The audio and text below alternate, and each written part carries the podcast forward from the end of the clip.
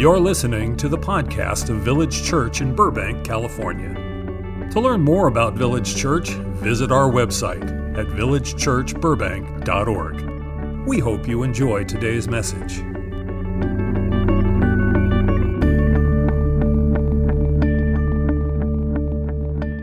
Wow, we've got a doozy this week. I'm just gonna, you can tell by the title Flame and Sword. This is a tough passage.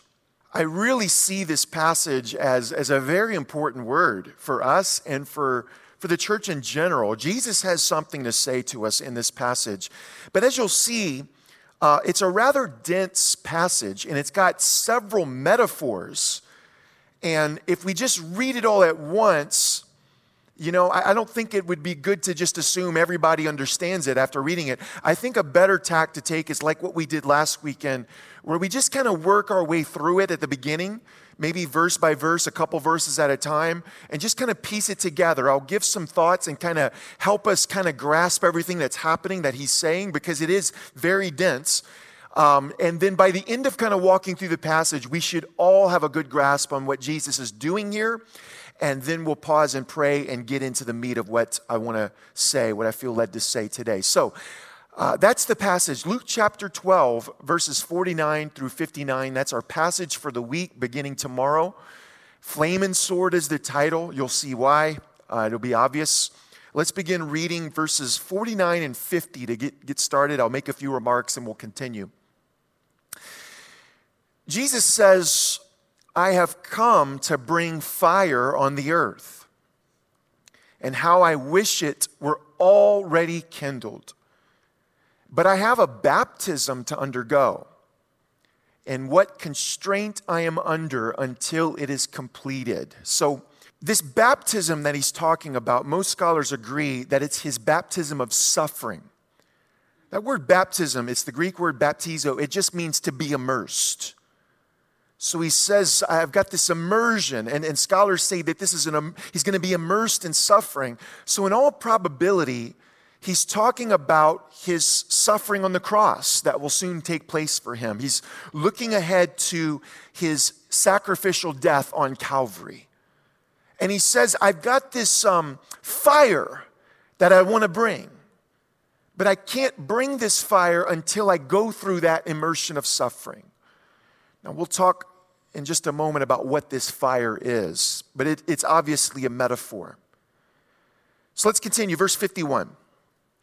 He says, Do you think I came to bring peace on earth?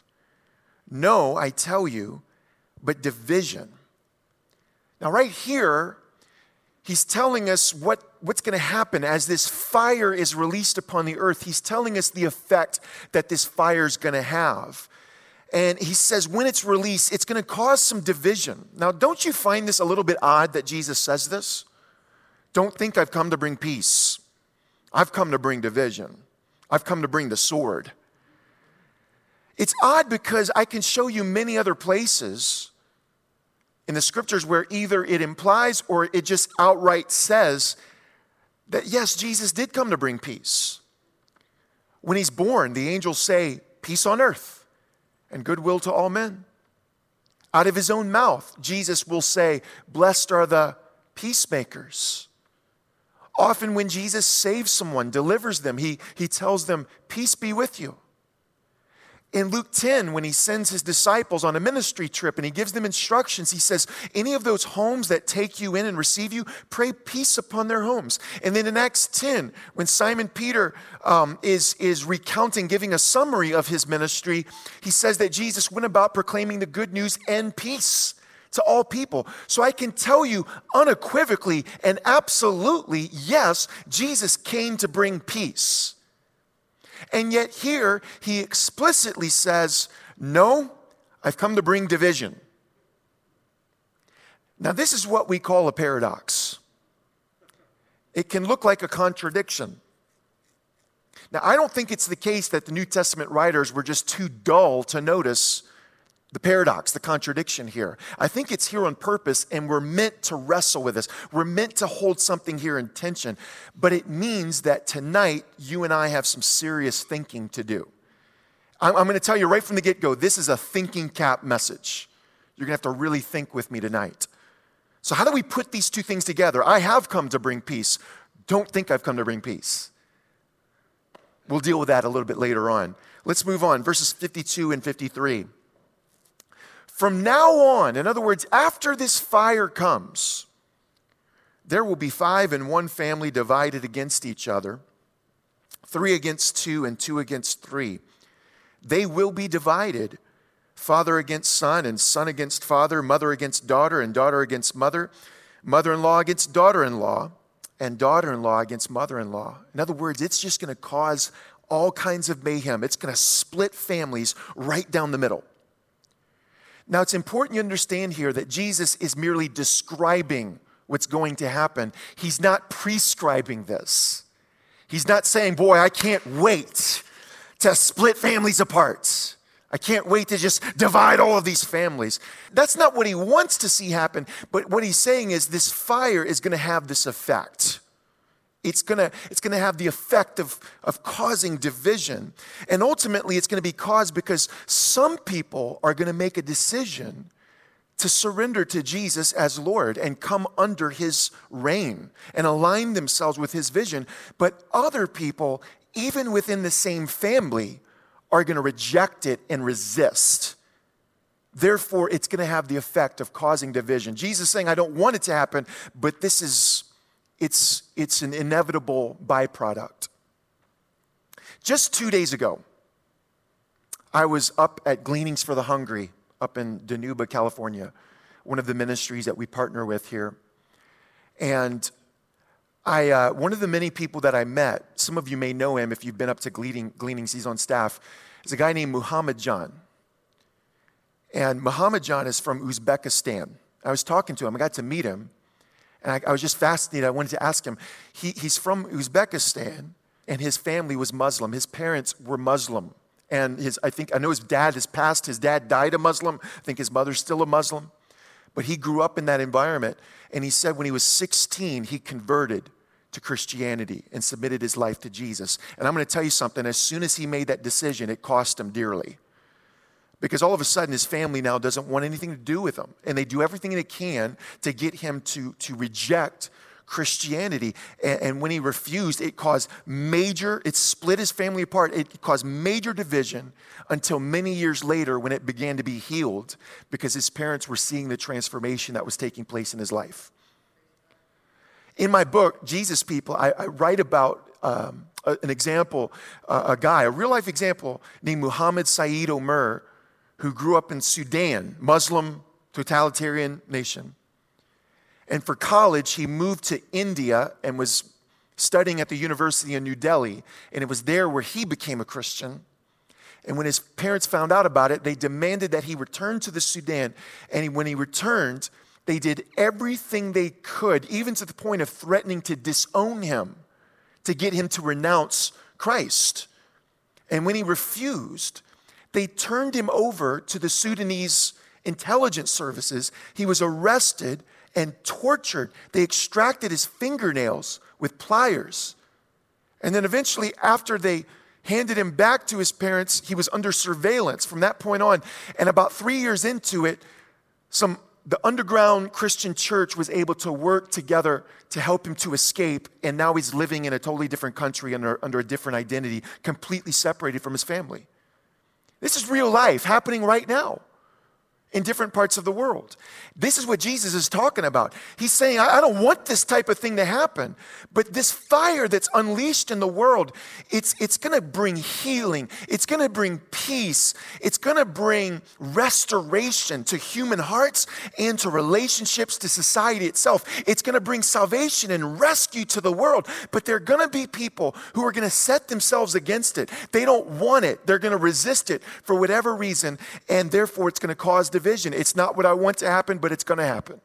Some of you perhaps have experienced this in your family because of your commitment to Jesus. Maybe there's someone in your family who just treats you differently. Maybe you're ostracized within your own flesh and blood relationships. And so this type of thing goes on, and it's been going on since the early church. And that's what Jesus is warning. This fire is also going to have this effect. Continuing, verse 54 through 56. He said to the crowd, When you see a cloud rising in the west, immediately you say it's going to rain, and it does. And when the south wind blows, you say it's going to be hot, and it is. Hypocrites, you know how to interpret the appearance of the, of the earth and the sky. How is it that you don't know how to interpret this present time? In Palestine, in that part of the world, whenever a cloud would be blowing in from the west, from the direction of the Mediterranean Sea, they would know it's bringing rain. Likewise, whenever a, a wind begins blowing from the south, they would know this is a desert wind and, and the temperature is going to begin to rise. We all know something about that with these Santa Ana winds. It feels like somebody's blowing a hair dryer in your face. And in that part of the world, with, when these desert winds would start kicking in, it could rise, even to this, it could rise something like 20 to 30 degrees within a single hour. And so the, the people living there in that climate, they know how to, how to interpret those weather signs. And Jesus is saying, You're at least that smart, but you don't see what's happening right in front of you. I'm, I'm delivering these people, I'm, I'm healing people, I'm doing these miracles, I'm giving this teaching, and yet so many of you in the crowd are just here for the carnival factor. You're not seeing the deeper truth behind these acts. That what I'm doing is ushering in a whole new era of human history called the kingdom of God. And it's gonna turn the world upside down, it's gonna disrupt the present order of the way things are done. And it's not going to stop until it's taken over the whole planet. And now is the time to get things aligned with this kingdom and to disrupt your lives. Allow the kingdom to disrupt your lives and align yourselves in perfect harmony with my vision for the world because it's it's going to get a lot more difficult later on and that's what he alludes to here in these last 3 verses verses 57 through 59. Why don't you judge for yourselves what is right? As you are going with your adversary to the magistrate, try hard to be reconciled on the way, or your adversary may drag you off to the judge, and the judge turn you over to the officer, and the officer throw you into prison. I tell you, you will not get out until you've paid the last penny. Now, here he's using an analogy from the world of law.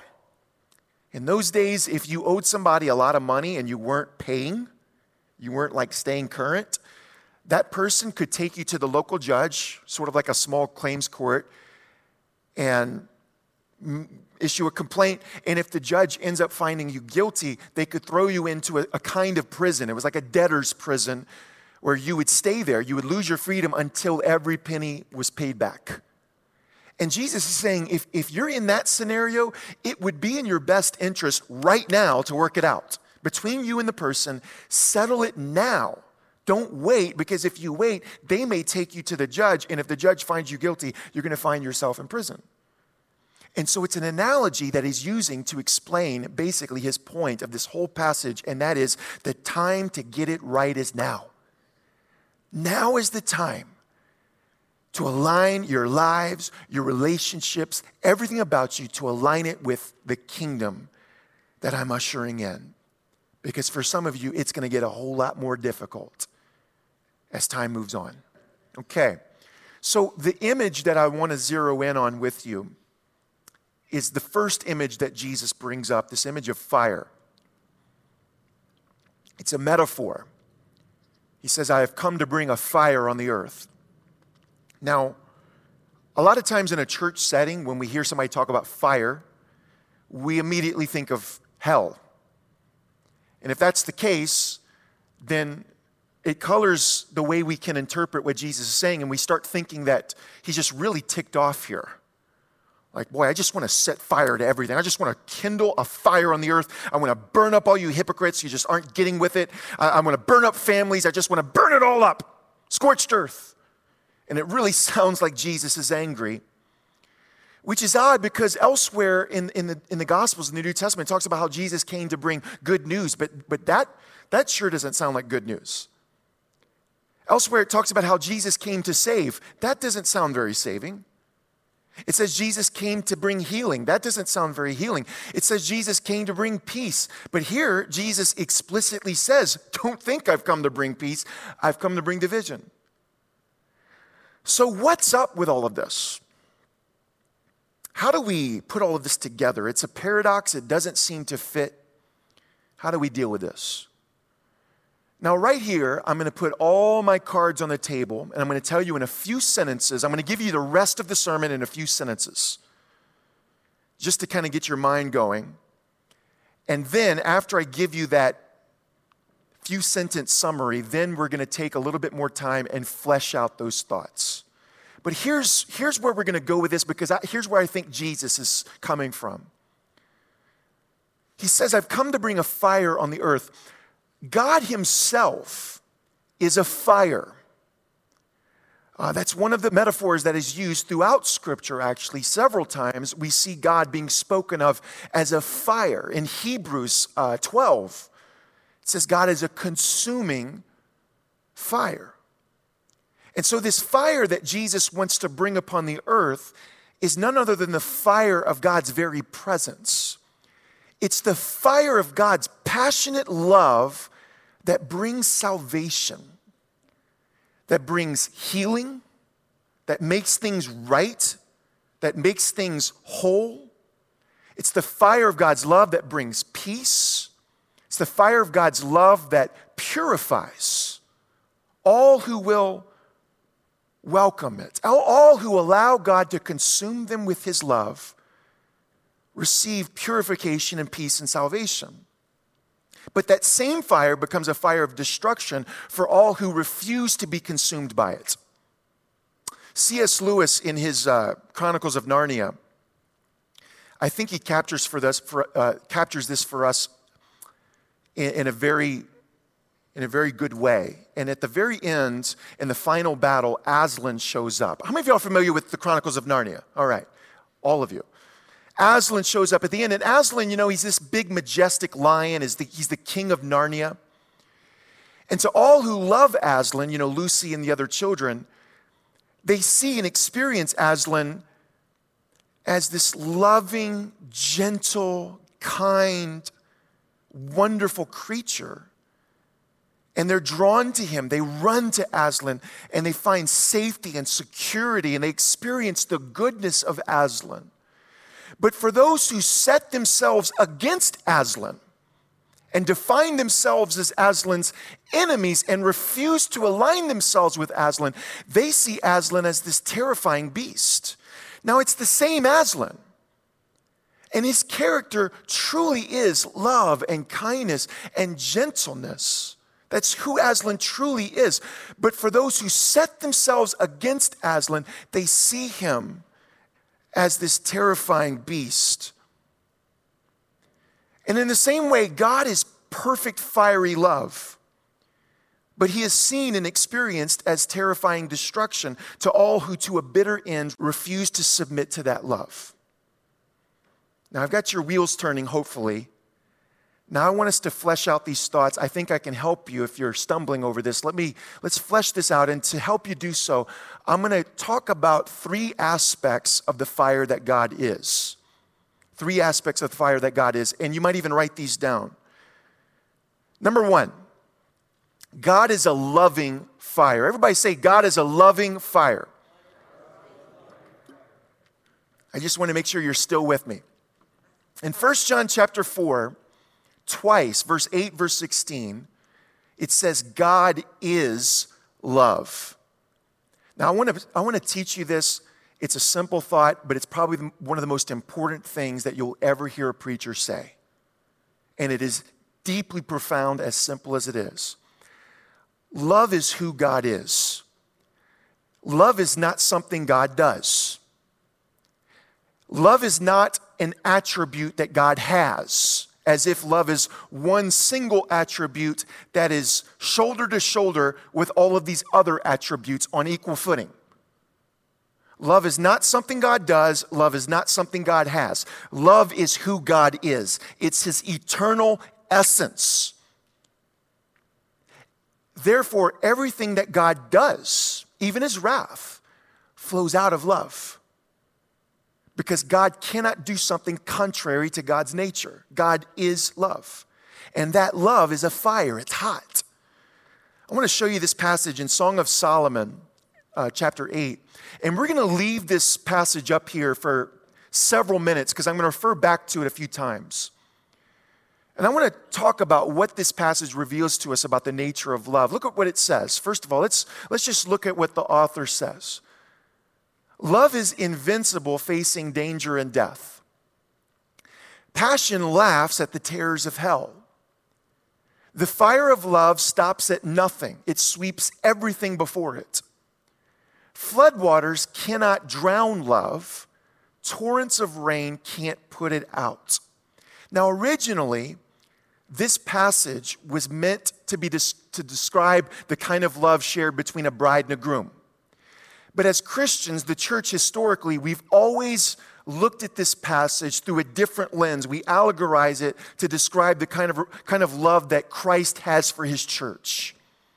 And it says some very profound things about the nature of love that it's, it's like a fire, it's hot, it's untamable, it consumes. So I want to show you the four things. I, I, I, I think we can narrow it down to four things that this passage teaches us about the nature of love. The first thing, number one, and we'll just go right down the line, is that the fire of love burns hot in the face of danger and death. When you deeply love someone, you're willing to put your life on the line. You're willing to even face certain death for that person, when you're consumed with love for them, because that's what love does. It's crazy, it's untamable, it's hot. The second thing that it says is that the fiery passion of love laughs at the terrors of hell. I would be willing to go through the terrors of hell to rescue my wife. I would be willing to go through the terrors of hell to rescue my children. Are you kidding me? To rescue my friends, my loved ones because that's what love does. Love puts the other ahead of yourself, even when it costs you exquisite pain and discomfort and terror. You could say it like this love literally burns hotter than hell. The third thing that it says about love is that love sweeps away everything before it. It stops at nothing. It's the image of a brush fire, which you all know something about that in Southern California. A brush fire just keeps going and it burns up everything in its way. There is no obstacle it doesn't overcome, it just sweeps up everything in front of it. And when you're consumed with love for someone, there's nothing you won't do to get to them. You'll change country. You'll change your culture. You'll learn a different language if you have to. I have friends who have done just that. Love stops at nothing. It's, it's a brush fire. It always finds a way. It won't let anything get in the way between it and the beloved. It sweeps everything away before it. And then the fourth thing that it tells, tells us about love is that nothing can put the fire of love out. It says floodwaters cannot drown love. Torrents of rain can't put it out. It's inextinguishable. Love can say to the other person, You may give me every reason in the world not to love you, and I'm, it's not going to affect my love for you. I'm just going to keep burning and burning and burning and burning. And what we need to see so clearly, and what we need to feel in the core of our being today and understand, is that God is this kind of love. And God is that kind of fire. In fact, we can say it like this God is a fire that burns with infinite intensity. Right now, I want you to think about the greatest example of love you have ever witnessed in your life between mortal human beings. Between a parent and a child, between a husband and wife, between friends, whatever. Think about the greatest, most noble, most tender, most forgiving, self sacrificial example of love that you've ever seen with your eyes in this life. No matter how great it is, it may give you goosebumps to think about it, it may bring tears to your eyes. But what you've got to understand, it, it, it is a pale reflection of the kind of love that God is and the kind of fire that God is. God is a fire that burns with infinite intensity. And nowhere do we see this fire burning brighter than when we look upon Jesus dying on the cross, giving his life. Calvary is God on fire with a kind of love you and I can scarcely begin to imagine. So now I want to look at this passage again. I want to look at these same four things. But this time when we read it, when we look at it, I want you to think about the cross and what this passage reveals to us about the love that God is and the love that pours into our lives from the cross. If you remember those four things, remember the first thing it says, the fire of God's love burns hot in the face of danger and death. I, don't even have to explain that one.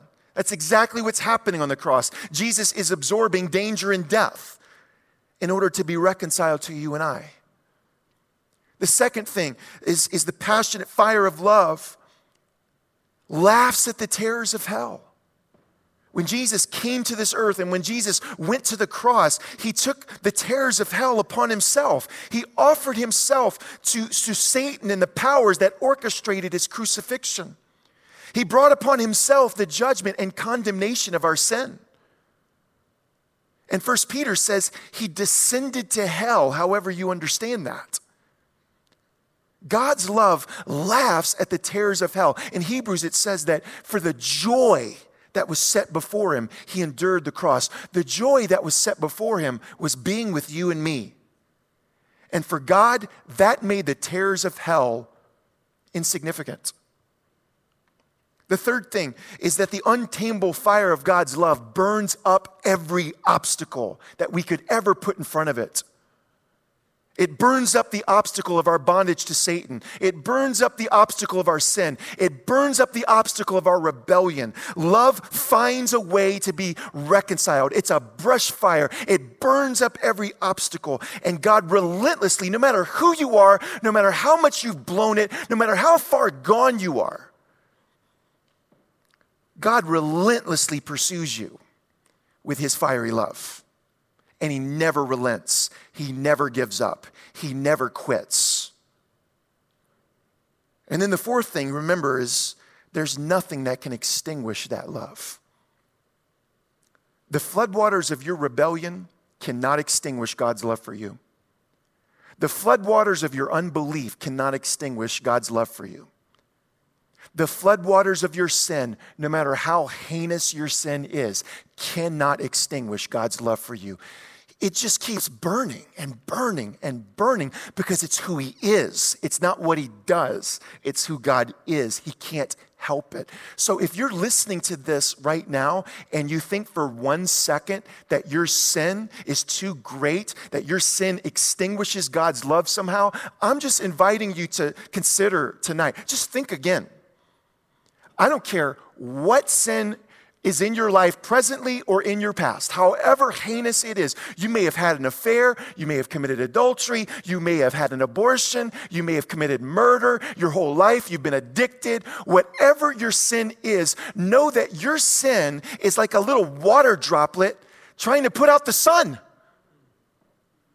God's love vaporizes your sin in a second. And the cross does two things the cross reveals the infinite intensity of God's love for us.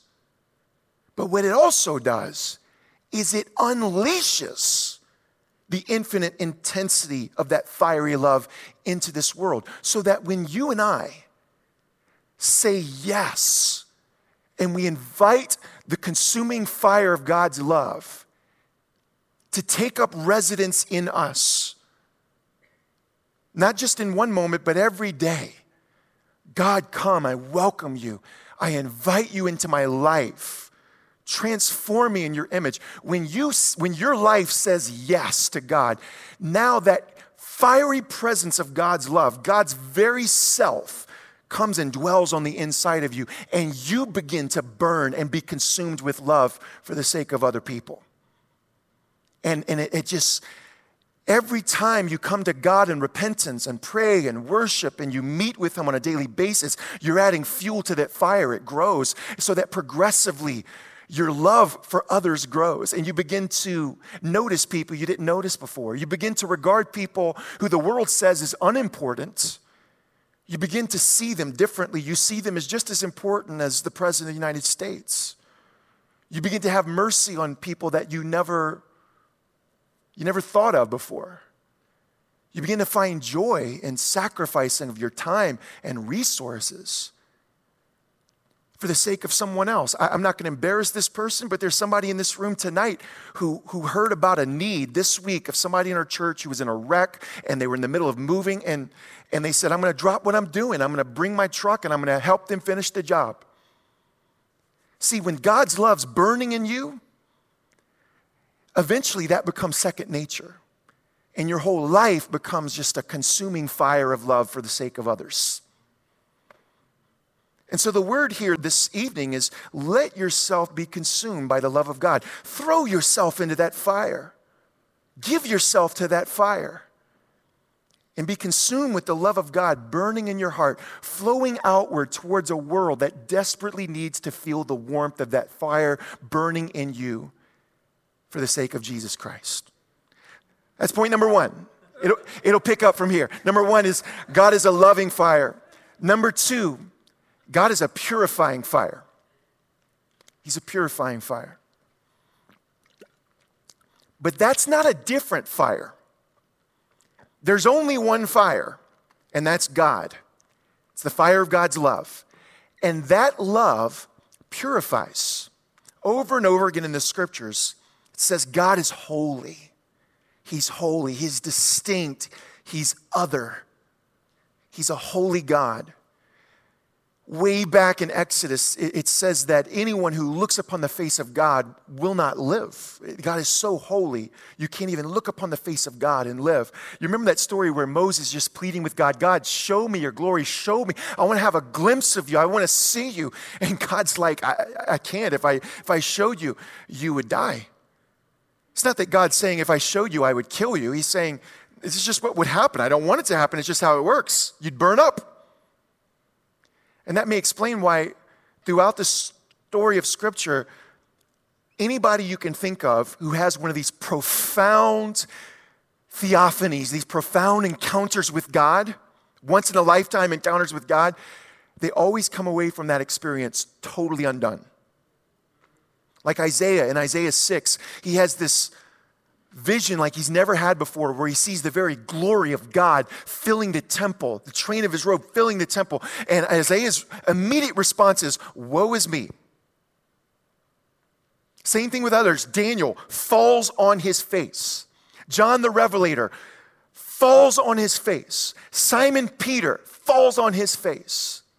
When you whether it's in a worship service like this, whether it's in your own prayer time, wh- wherever the context, when you begin to catch a glimpse of the majesty and the beauty of God's love and God's holiness, as He is, you can't help but become more aware of just how incompatible you are in your sin with that God.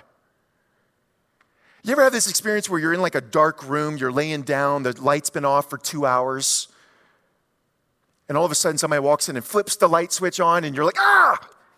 You know, it takes you a moment, your eyes are just hurting and they have to adjust. It's because your eyes get acclimated to the darkness. And in the same way, our lives, without realizing it, our lives become acclimated to our sin to the point where we don't even realize how far gone we are until we come into the light of the beauty of God's holiness and God's presence. And so the fire of God's holy love exposes our sin and exposes our guilt. But listen, that is not a different fire from the fire of God's holy love, it's the same fire. And so God doesn't just expose our sin and expose our guilt, but He burns it away. Because he's a God of love. He just remember what I said about the brush fire. He burns up every obstacle between, him, between you and I and him. He's not going to let anything stand in the way. And so he burns all, he purifies. His love purifies us. Look at this passage in Hebrews 12, verse 29. For God is not, uh, this is the message Bible, which I really love. For God is not an indifferent bystander. He's actively cleaning house, torching all that needs to burn, and he won't quit until it's all cleansed. God himself is fire. So, this fire that Jesus wants to unleash, it has a purging quality to it. God is a consuming fire that burns up everything that is not consistent with His love. He wants to burn up our sin. He wants to burn up our self centeredness. He wants to burn up our greed. He wants to burn up our lust. He wants to burn up our addictions. He wants to burn up our judgments towards others that keeps us from loving them well. He wants to burn up every trace of racism, sexism, classism. He wants to burn up all materialism. Anything that will be an obstacle between us and Him, He wants to sweep it away. And He does it out of His love, and He does it by using all of the circumstances in our lives to teach us, to refine us, to correct us, to discipline us. Now, that doesn't mean that He causes all of the circumstances in our lives. I think some of our circumstances deeply grieve Him. But nevertheless, when those circumstances occur, for whatever reason, whatever the source, God is so infinitely wise and creative that after the fact, He can take anything and everything we've gone through and use it to teach us and refine us and purify us because of His love for us. And so the word here is let Him burn up everything He needs to burn up. Withholding it from God only makes it more painful. But the more we let God's love burn that stuff away and refine us, the more we see Him as He is. And the more we see Him as He is, the more we want to yield to Him. And the more we yield to Him, the better we see. And the better we see, the more and more we want. See, now you're in this flow. Now you're in this current. But when we resist, when we reject, it just causes more pain later on. And that leads to the third and final aspect of this fire, number three. God is a destroying fire. Look at this passage in Malachi 4, verses 1 and 2. Surely the day is coming, it will burn like a furnace. All the arrogant and every evildoer will be stubble, and the day that is coming will set them on fire says the Lord Almighty. Not a root or a branch will be left to them. But for you who revere my name, the Sun of Righteousness will rise with healing in its rays. Now, there's all kinds of metaphors happening here. We're not to take them literally, but they, they communicate real truths. He talks about how on this day of judgment, and, and I believe throughout our lives we have days of judgment. You know, there's all kinds of ways throughout our lifetime where we experience the consequences, the natural organic consequences of our sins. So we all have lowercase days of judgment, but I also believe there's a capital D day of judgment, a final judgment. And he's saying when this day of judgment comes, we come into the presence of the Sun of Righteousness, the fire of all fires, the one who is himself fire.